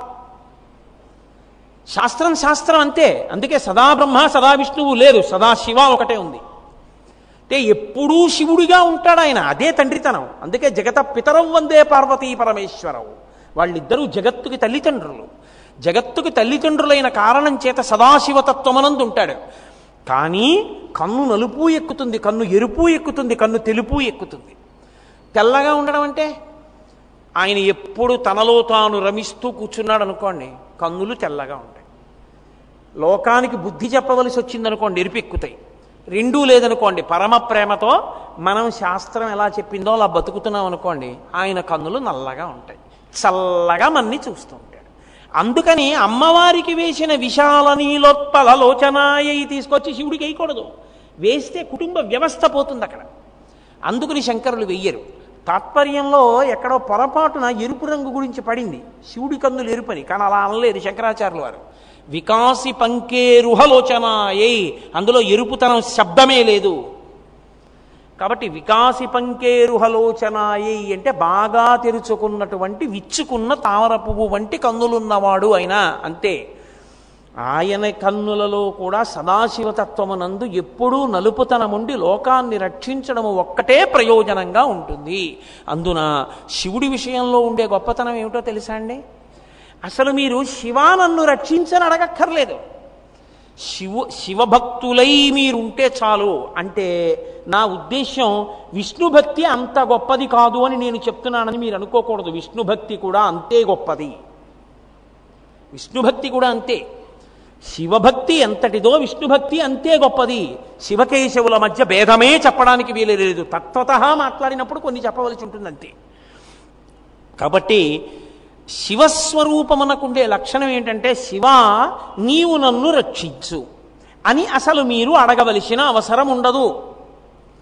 ఆయన తన వస్తువు కాబట్టి తాను రక్షించుకుంటాడు. మీరు చూడండి నేను మీకు ఒక విషయం చెప్తాను ఒక ఉదాహరణ తీసుకొస్తాను. మార్కండేయుడు శివలింగా దగ్గర కూర్చుని అర్చన చేస్తున్నాడు. యమధర్మరాజు గారు వచ్చి పాశం వేస్తాను నీకు సమయం అయిపోయింది బయటికి వచ్చేయన్నాడు నేను రాను అన్నాడు ఆయన శివార్చనే చేసుకుంటానన్నాడు. నువ్వు శివార్చన చేసుకుంటే వదిలిపెడతాననుకుంటున్నావా? నేను పాశం వేస్తాను అన్నాడు. ఇప్పుడు ఆయన ఏం చేశాడంటే శివా నన్ను రక్షించనా ఆయన అడగలేదు. ఆయన ఏం చేశాడంటే శివలింగాన్ని కౌగిలించుకున్నాడు. కౌగిలించుకుని చంద్రశేఖర చంద్రశేఖర చంద్రశేఖర పాహిమాం చంద్రశేఖర చంద్రశేఖర చంద్రశేఖర రక్షమాం అంటూ ఆయన అన్నాడు నేను పరమశివుడిని ఆశ్రయించి ఉండగా కిన్నో మృత్యు కరిష్యతి. నన్ను యముడు ఏం చేస్తాడు అన్నాడు. నేను శివుడి కాళ్ళు పట్టుకుని ఉండగా వీడేం చేయగలడు అన్నాడు. తప్ప శివా యమధర్మరాజు గారు వచ్చేశారు నువ్వు వచ్చి నన్ను రక్షించని ప్రకటనంగా ఎక్కడ అనలేదు. కిన్నో మృత్యు కరిష్యతి. ఈ యముడు నన్నేం చేస్తాడన్నాడు అయినా యమధర్మరాజు గారు పాశం వేశాడు. ఇప్పుడు పాశం ఎలా వేయాలి? శివుణ్ణి కౌగిలి శివలింగాన్ని కౌగిలించుకుని ఉంటే ఒక్క మార్కండేయుడికి పడుతుందా? ఆ పాశం వేసినప్పుడు శివలింగానికి మార్కండేయుడికి కలిపి పడింది. అంతే. ఉత్తర క్షణంలో పరమశివుడు ఎడమకాలెత్తి ఒక్క తన్ను తన్నాడు గుండెల మీద యముడికి. యముడు చనిపోయాడు. శంకరులు అన్నారు శివానందలహరిలో వక్షస్థాడనమంతకస్య కఠినాపస్మార సంవర్ధనం భూభృత్ పర్యటనం నమత్సురచిర కోటీర సంఘర్షణం కర్మేదం మృదులస్య తావక తావక పదద్వంద్వస్య గౌరీపతే మచ్చేతోమణి పాదుకా విహరణం శంభో సదంగీకురు. యముణ్ణి తన్నినప్పుడు ఈశ్వరా మీ పాదం ఎంత సొక్కిపోయిందో నా మనసుని మణిపాదుగా గ్రహించండి అన్నారు. అంటే ఆయనని మీరు నమ్మి ఉన్నది నిజమైతే అసలు మీరు ఆయనని నాకు ఈ కోరిక తీర్చమని అడగవలసిన అవసరం లేదు. నందుడని దక్షిణ దేశంలో ఒక భక్తుడు. ఆయన చిదంబరం వెళ్ళి పరమేశ్వర దర్శనం చెయ్యాలనుకున్నాడు. అనుకుని తన యజమాని దగ్గరికి వెళ్ళి అడిగాడు అయ్యా చిదంబరం వెళ్ళి నటరాజస్వామి వారి ఉత్సవం జరుగుతోంది ఒక్కసారి నటరాజస్వామిని దర్శనం చేసి వస్తా ఆ యజమాని చాలా తెలివైనవాడు. ఆయన అన్నాడు వెళ్ళొద్దంటే వీడు వెండి ఎలాగో. వెళ్ళు అన్న మాట ఒకటే వీడికి కనబడుతుంది. కానీ అసలు పని అప్పుడు చెప్దామని దానికే ఉందిరా తప్పకుండా వెళ్ళు. కానీ మనకున్న నూట యాభై ఎకరాలు ఇవాళ రాత్రి దున్నేయి. విత్తనాలు వేసేయి ఊడ్చేయి పంట పెంచేయి కోత కోసేయి ధాన్యం రాల్చేయి బస్తాలకు ఎత్తేయి ఇంటికి తెచ్చి పెట్టేయి గడ్డి వాములు వేసేయి. నువ్వు చిదంబరం వెళ్ళిపో రేపు తెల్లవారుసం ఆయనకి వెళ్ళిపో అన్న మాట ఒకటే వినపడింది. అయ్యా అంతకన్నా నా తప్పకుండా చేసేసి వెళ్ళిపోతానని పొలం దగ్గరికి వెళ్ళాడు. నూట యాభై ఎకరాలు. ఇవాళ రాత్రి దీన్ని దున్ననా? దీనికి నారు తీసుకురానా? దీంట్లో పంట వేయినా? కోత కొయినా? గింజ బస్తాలకు ఎత్తనా? ఇంటికి పట్టుకెళ్ళి యజమాని ఇంట్లో పెట్టనా? నేను అప్పుడు గడ్డి వాములు అప్పుడు చిదంబరం వెళ్ళనా? అప్పుడు పని బరువు ఏమిటో అప్పుడు తెలిసింది. తెలిసి ఒక్కసారి ఆకాశం వంక చూసి పరమేశ్వరుణ్ణి ప్రార్థించి నా జన్మకి నీ దర్శనం అవదా అని మూర్చిపోయాడు అంతే. ఆయన తలుచుకుంటే ఎంతసేపు అంటే పంట పండేట్టు చేయలేడా? భక్తుడి మీద ఉన్న ప్రేమతో కదిలి వచ్చేసాడు కైలాసం నుంచి శంకరుడు. పంచ మడతేసి రైతు ఎలా కడతాడో అలా పైకి ఎత్తి కట్టాడు. కట్టి నందీశ్వరుణ్ణి పిలిచి నాగలి కట్టి తాను పట్టుకుని దున్నుతున్నాడు. సాక్షాత్ జగజ్జనని కళ్యాణి మా అమ్మ విత్తనాలు తల్లింది. ఎంతలో పండుతాయి? భూమి పరవశించిపోయింది పరమశివుని యొక్క పాద తాడనము చేత. పంట పండింది. గణపతి కోసేశాడు సుబ్రహ్మణ్యేశ్వర స్వామి బస్తాలకెత్తాడు తీసుకొచ్చారు యజమాని ఇంట్లో పెట్టేశారు. ఐదు నిమిషాలు. నందా లే పంట మీ యజమాని ఇంట్లో పెట్టేశాం వెళ్ళన్నారు. గబగబా వెళ్ళాడు యజమాని ఇంటికి అయ్యా అదిగో బస్తాలన్నీ పెట్టేశానన్నాడు తెల్లబోయాడు యజమాని. కాళ్ళ మీద పడిపోయాడు నందుడి కాళ్ళ మీద ఒరే నీ భక్తికి శివుడు కదిలొచ్చి వ్యవసాయం చేసేసాడు రా నీ ఇక నుంచి మన ఇద్దరిది సగం సగం అన్నాడు. నాకు ఈ సగం వద్దు ఏమీ వద్దు అన్నాడు. చిదంబరం వెళ్ళాడు. తర్వాత నటరాజస్వామిలో ఐక్యమైపోయాడు ఆయన. కాబట్టి శివభక్తిలో ఉండే గొప్పతనం ఏమిటో తెలుసా? మీరు అసలు అడగక్కర్లేదు విష్ణుభక్తి అయినా అంతే. మీరు అసలు అడగవలసిన అవసరము లేదు. శివా నాకు ఇది అని చెప్పక్కర్లేదు. మీరు భక్తుడైతే శివుడు చూసుకుంటాడు. ఆయనకున్నటువంటి గొప్పతనం అది. ఆ కన్నుకున్న గొప్పతనం అది. అది చూడగలదు. నీ నువ్వేమై ఉండాలి? నువ్వు భ్రమరమై ఉండాలి. అవి రెండు పువ్వులు కదా మరి? అమ్మవారి కన్నులు తామర పువ్వులు. అయ్యవారి కన్నులు తామర పువ్వులు. తామర పువ్వు మీద ఏముండాలి? తుమ్మెద తిరగాలి. ఇప్పుడు తుమ్మెదలేవి? అంటే ఎవడు భక్తుడో వాడి చూపులే తుమ్మెదలు. ఎందుకని?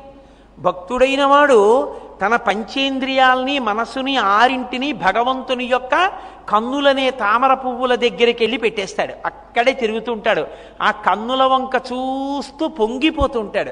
అప్పుడు ఆయన మనసు పంచేంద్రియములు కన్ను అక్కడే చూస్తుంది. చెవులు ఆయన చెవులు ఆయన కన్నుల గురించి వింటాయి. నాలుక ప్రసాదం తింటుంది. స్పర్శ ఆయన పల్లకి ముట్టుకుంటుంది. నేను ఈ మధ్య ఓ క్షేత్రానికి వెళ్ళా. ఒక ఆయన వాహనాన్ని ముట్టుకుని పొంగిపోతున్నాడు ఇలా ఇలా ఇలా ఇలా శ్రీకాళహస్తిలో. నేను అతన్ని అడిగాను అక్కడ నంది వాహనం పెట్టింది. ఓ ఇలా ముట్టుకుని పొంగిపోతున్నాడు అందరూ గుళ్ళోకి వెళ్ళిపోతుంటే. నేనన్నా ఎందుకే అలా ముట్టుకున్నావు? ఎందుకు అది అంతా తడుగుతున్నావు? అన్నాను. అంటే ఆయన అన్నాడు నా స్వామి కూర్చునే వాహనం కదండి అది ఎంత పవిత్రం అండి. కనీసం దాన్నైనా ఒక్కసారి ముట్టుకుందా. ఆయన వచ్చి కూర్చుంటే నన్ను ఇలా తలవనిస్తారండి. అందుకని దాన్ని తడువుకుని పొంగిపోతున్నానండి అన్నాడు. వాడు భక్తుడు. ఆయన మహానుభావుడు అంటే ఆయన పరవశించిపోతున్నాడు నందిని ముట్టుకుని. మనమైతే అది నందివాహనం అండి నిడిపోతాం వెళ్ళిపోతాం. అదే ఇంకోటి గొప్ప కారు అయితే మాత్రం ఎక్కడ కొన్నారండి? ఎంత అయింది? ఏసీ ఉందా? టేప్ రికార్డర్ ఉందా? వెయ్యి ప్రశ్నలు వేస్తాం. పరమశివుడి నందివాహనం అక్కడ కనబడితే వెళ్ళిపోతాం ఆయన చూసుకుని పొంగిపోతున్నాడు. అది భక్తి అంటే. అది పంచేంద్రియములు మనస్సు కలిసి తిరగడం షట్పది ఆరు కాళ్ళతో ఉండేది తుమ్మెద. తుమ్మెద మన పంచేంద్రియములు కన్ను ముక్కు చెవి నాలుక చర్మము మనసు. ఈ ఆరు కలిపి సీతాకోక చిలుకయ్యి భగవంతుని కన్నుల చుట్టూ తిరుగుతూ ఉంటే అందుకే నయనారవిందం పాదారవిందం హస్తారవిందం అన్ని అరవిందములు తామరపూలే ఎక్కడ చూసినా తుమ్మిదల్లా మన చూపులు నిలబడిపోవాలి. అలా నిలబడిపోవడం నీకు అలవాటైతే ఆయన రక్షణ నీకు కలుగుతుంది. అప్పుడు ఆ పువ్వు నిన్ను రక్షిస్తుంది అది కేవలం పువ్వు కాదు కేవలం పువ్వు అయితే చీకటి పడిపోతే ముడుచుకుపోతుంది. సూర్యుడు కనపడకపోతే ముడుచుకుంటుంది తామర పువ్వు. అది అలా సూర్యుడు కనపడకపోతే ముడుచుకునే తామర పువ్వు కాదు రక్షణ శక్తి కలిగిన తామర పువ్వు. సూర్యోదయ సూర్యాస్తమయములతో సంబంధం లేకుండా వికసించి ఉండే తామర పువ్వు. అటువంటి తామర పువ్వు ఆ తామర పువ్వు. కాబట్టి వాళ్ళిద్దరి యొక్క హృదయము రక్షకత్వము. ఎప్పుడూ రక్షిస్తూ ఉంటారు. నీ మనస్సు నువ్వు పెట్టగలిగితే. ఇది చెప్పడానికి విశాల నీలోత్పలలోచనాయై పరమశివుడి దగ్గరికి వచ్చేటప్పటికీ ఆయన ఆయన కన్నులు వికాసి పంకేరుహలోచనాయ సమీక్షణాయై విషమీక్షణాయ. శంకరుల మాటలు అంత చిత్రంగా ఉంటాయి. సమీక్షణాయై అంటే ఈ కన్నిటు ఈ కన్నిటు వెళ్ళింది అనుకోండి దాన్ని సమీక్షణం అనరు. చూపులో దోషం ఉంది అలా వెళ్ళవు కదా అలా వెడితే మెల్ల. ఏదో కన్ను వంకర అయిందనుకోండి వెంటనే మనకి తెలుస్తుంది. ఏంటంటే ఆయన కన్ను కొంచెం వంకరగా ఉందంటే మెల్ల కన్ను అంటాం వెంటనే. రెండు కళ్ళు ఎప్పుడు ఒకలాగే ఉంటాయి. ఇలా చూశాననుకోండి రెండు కళ్ళు అటు తిరుగుతాయి. ఇలా చూశాననుకోండి రెండు కళ్ళు ఇటు తిరుగుతాయి. అంతేకాని ఇటు నువ్వు వెళ్ళి చూడు అటు నేను వెళ్ళి చూస్తానంటుంది ఏంటి? ఎటు చూసినా రెండు కళ్ళు ఒకలాగే తిరుగుతాయి. రెండు కళ్ళు ఒకలా తిరిగితే సమీక్షణాయి. అలా తిరగలేకపోతే విషమీక్షణాయి. అమ్మవారి విషయంలో సమీక్షణాయై. ఆవిడ ఇలా చూసింది అనుకోండి రెండు కళ్ళు ఇటే తిప్పి చూస్తుంది. ఒక వస్తువుని రెండు కళ్ళతోనూ చూస్తుంది. అయ్యవారికి అయ్యవారికి అలా తిరగవు అంటున్నారు శంకరాచార్యులు. ఎందుకని? ఆయనకి ఈ రెండే కాదు ఇక్కడ ఒక ఉంది మరి ఇది తిరగదుగా? అసలు మూసి ఉంటుంది. ఇది ఇలా దీంతో పాటు తిరిగి దీంతో పాటు తిరిగి అలా తిరగదు. తిరగదు కాబట్టి విషమీక్షణాయై ఈ రెండు కళ్ళతో ఇలా చూస్తూ ఈ మూడో కన్ను కూడా విప్పుతాడు. విప్పాడనుకోండి ఈ రెండు కళ్ళు ఓపెన్ చేస్తే ఈ కన్ను ఓపెన్ చేస్తుంది. అది చిత్రం. అమ్మవారి కళ్ళు ఇలా చూసిందనుకోండి ఈ కన్ను ఓపెన్ ఈ కన్ను ఓపెన్ చేయదు. రెండు కళ్ళు దయనికలు కురిపిస్తాయి. అయ్యవారిది అలా కాదు. ఆయన ఇలా రెండు కళ్ళతో చూసి మూడో కన్ను విప్పాడు అనుకోండి విప్పితే ఎదురుగుండా ఉన్న వస్తువు భ- భస్మం అయిపోతుంది అప్పుడు ఈ రెండు కళ్ళతో చూశాడు. మూడో కంటితో కాల్చాడు. విషమీక్షణాయి. అమ్మా నీ చూపుకి ఆయన చూపుకి తేడా ఉంది. అంటే ఇప్పుడు శివుణ్ణి తక్కువ చేశారా? కాదు. అసలు మీతో నేను ఒక రహస్యం చెప్పాలంటే ఆమె చూపులు దయ అయితే ఆయన చూపులు బ్రతికిస్తాయి. ఎందుకో తెలుసా? మనం బ్రతకడానికి ఏవి కారణం?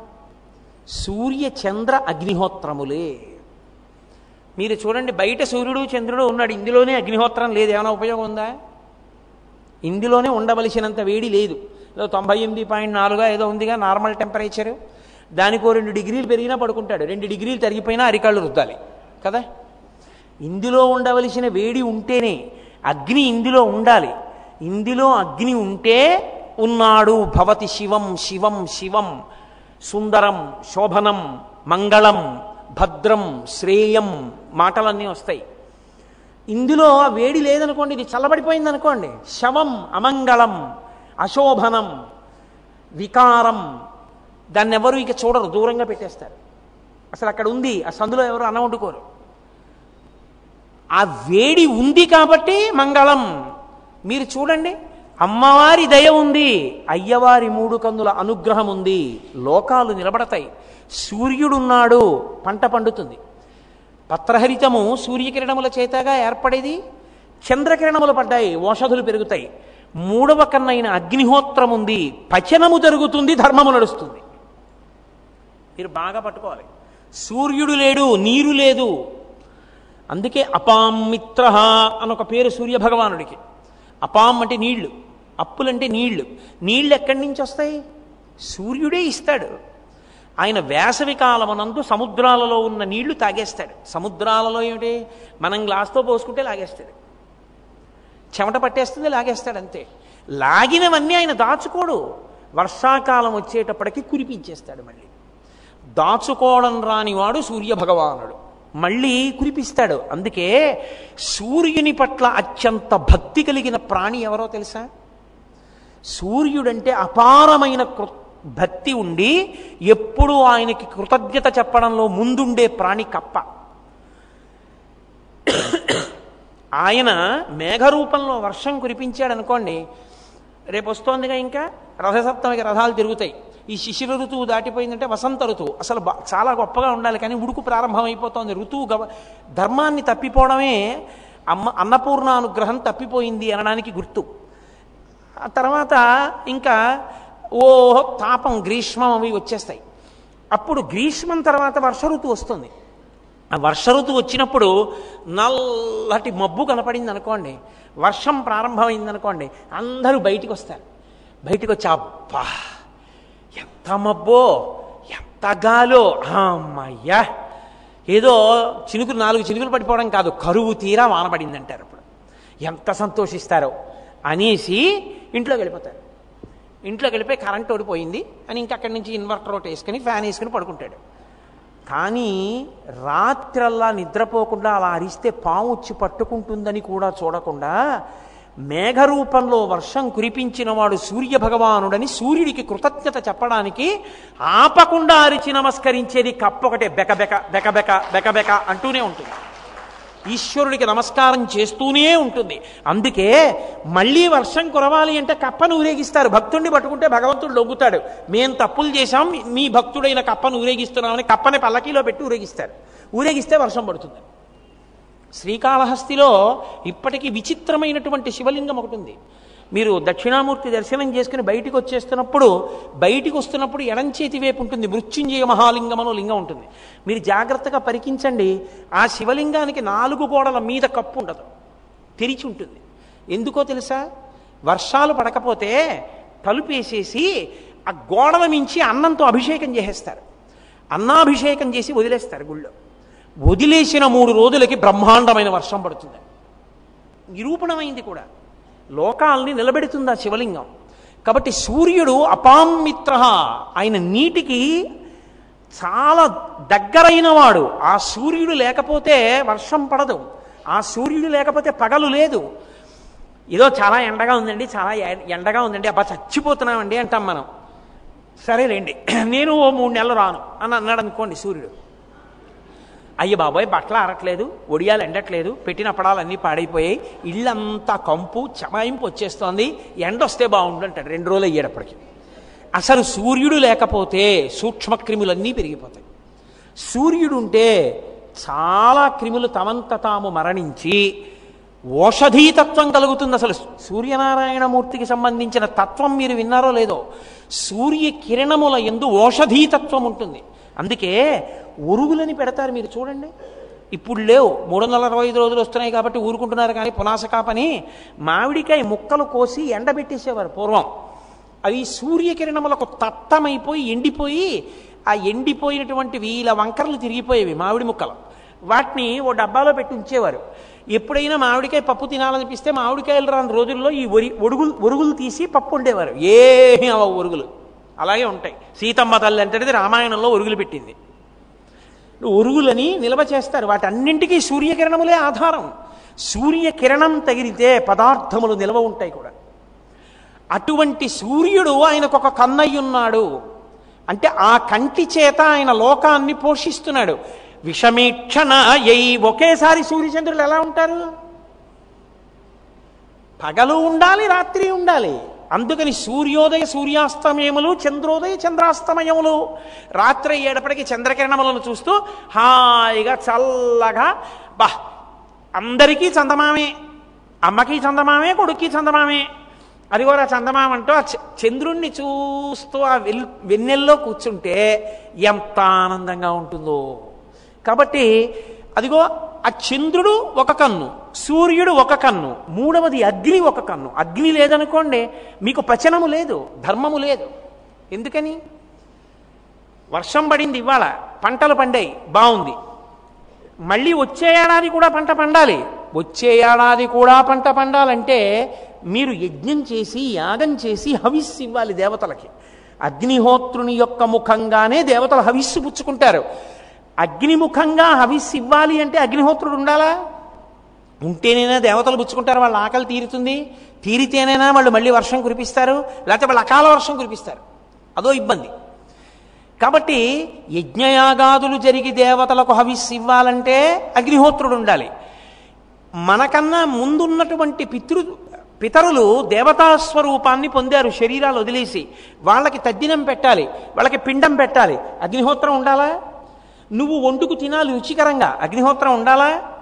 ఇంట్లో వంకాయలు ఉన్నాయి పచ్చిమిరపకాయలు ఉన్నాయి కొత్తిమీర ఉంది వంకాయ పచ్చడి చేసుకోవాలి లేకపోతే వంకాయ కూర వండుకోవాలి. వంకాయలు ఉన్నాయండి కొత్తిమీర ఉందండి అగ్నిహోత్రమే లేదు. అవుతుందా కూర? అగ్నిహోత్రం లేకుండా కూర ఎక్కడది? అగ్నిహోత్రం లేకుండా ఇంట్లో బియ్యం ఉంటే అన్నం ఎక్కడిది? అగ్నిహోత్రము లేని నాడు అన్నము పచనము కాదు. నీకు అన్నం లేదు ఈ శరీరము అన్న వికారము తిన్న అన్నమే శరీరంగా మారుతోంది. కాబట్టి ఈ ఇదంతా ఎవరు చేస్తున్నారు? లింగ పురాణంలో ఒక శ్లోకం ఉంది. హవ్యం మహతి దేవానాం కవ్యం కవ్యాసినామపి పాకంచ కురుతే వహ్మి శంకరస్యైవ శాసనాత్. అగ్నిహోత్రుడు దేవతలకి హవిస్సు పట్టుకెళ్ళినా పితృదేవతలకి కవ్యం పట్టుకెళ్ళినా మనకి ఇంట్లో వంటవాడై అన్నం ఉండి పెట్టిన కూరలును శంకరుని యొక్క శాసనానికి వశపడి చేస్తున్నాడు ఇవన్నీ. ఇప్పుడు ఈ సూర్య చంద్ర అగ్నిహోత్రములు లే లేవనుకోండి ప్రేతం కూడా కాలదు అలాగే ఉంటుంది.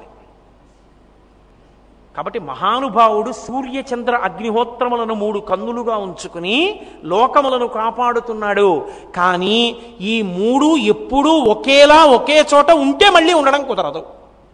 అది విచిత్రం. పరమేశ్వరుడు ఆ లక్షణం పెట్టాడండి నీరుందనుకోండి పల్లానికి వెళ్ళిపోవాలి. అగ్ని ఉందనుకోండి ఊర్ధ్వముఖంగా పైకెక్కాలి. అగ్ని పల్లానికి వెళ్ళదు. నీరు ఎత్తెక్కదు మీరు అగరవత్తు వెలిగించి ఇలా పట్టుకున్నారనుకోండి ఆరిపోతుంది. అగరవత్తు వెలిగించి ఇలా పట్టుకున్నారనుకోండి జ్వాల పైకి ఎక్కుతుంది. అగ్ని పైకి ఎక్కుతుంది. నీరు కిందకెడుతుంది నీరు కిందకి వెడుతుంది కాబట్టే పర్వతాల మీద పుట్టిన నదులు భూమి మీదకు వచ్చాయి. గోదావరి ప్రవహిస్తోంది కాబట్టి కదా ఇంత పంటలు పండి ఇంత సుభిక్షంగా తినగలుగుతున్నాం. పల్లమన్నదానికి నీరు ఎక్కను అని ఎత్తే ఎక్కుతానందనుకోండి కొండలు ఎక్కుతుంది తప్ప భూమి మీదకి రాదు నీరు. మనం బతకం. అందుకని నీటిని కిందకి తెచ్చాడు. అగ్నిహోత్రం పల్లానికి వెళ్ళిపోయింది అనుకోండి అంటుకున్నది మనం బ్రతకం. అందుకని పైకి వెళ్ళింది అనుకోండి అక్కడ ఉన్నది అక్కడే పైకి ఎడుతుంది వెనక్కి తప్పుకుంటాడు. ఇలా మీదకొచ్చింది అనుకోండి పల్లానికి అసలు ఎక్కడా ఎవడో బతకడం. పరమేశ్వరుడు ఎంత దయాళువై నిర్ణయం చేశాడో ఆలోచించండి. ఆయన ఆ నిర్- ఆ ధర్మాన్ని పెట్టి ఉండకపోతే లోకాలు నిలబడతాయా? అందుకే ఏ ఒక్కటి ఒకటి ఒకదానిలా ఉండవు. ఒకటి ఒకలా ఉంటే ఒకటి ఇంకోలా ఉంటుంది. విషమేక్షణ ఎయి అలా ఆయన ఉన్నాడు కాబట్టి ఆయన కన్నులు అలా ఉన్నాయి కాబట్టి నిలబడ్డాం. అమ్మవారు ఒక కంటితో చూసిందనుకోండి సీత కన్నేసిందంటారు. అంటే అమ్మవారు దయతో చూడలేదని గుర్తు. ఏదో ఏదో చూసి చూడనట్టు ఇలా ఊరుకుంది అనుకోండి అంటే రెండో కన్ను ఇంకా తిరగక ముందే మొదటి కన్ను వెనక్కి వెళ్ళిపోయింది అనుకోండి సీత కన్ను వేసింది కోటేశ్వరారు కోటేశ్వరారు కోటేశ్వరారు అని మీరు నా వెంట పడ్డారనుకోండి ఎవరో ఒక ఆయన. వెంటపడితే నేను ఇలా అని ఇలా వెళ్ళిపోయాను అనుకోండి అంటే ఈ కన్ను ఇంకా ఈ కన్నుతో తిరగలేదు. ఇలా అని ఇలా తీసేశాను అంటే అంటే సీత కన్నేశాడు సీత కన్నేశాడంటే సీతమ్మ రావణుడిని ఎలా చూసి చూడక వదిలేసిందో అలా చూడనే చూడలేదు అసలు. చూడనే చూడలేదంటే దయ కలగలేదు. అమ్మవారి కన్నులు సమీక్షణ ఎయి రెండు కన్నులు ఇలా తిరిగి నిలబడ్డాయనుకోండి చూసింది మనని దయతో చూసింది. అందుకని ఆవిడది సమీక్షణ ఎయి అయ్యవారు విషమీక్షణ ఎయి సూర్యుడు చంద్రుడు అగ్ని మూడు ఒక్కసారి ఉండకూడదు. సూర్యుడు చంద్రుడు కూడా ఉంటే పగలు రాత్రి ఎక్కడవి? పగలు రాత్రి కూడా ఉంటే నిద్ర ఎక్కడిది?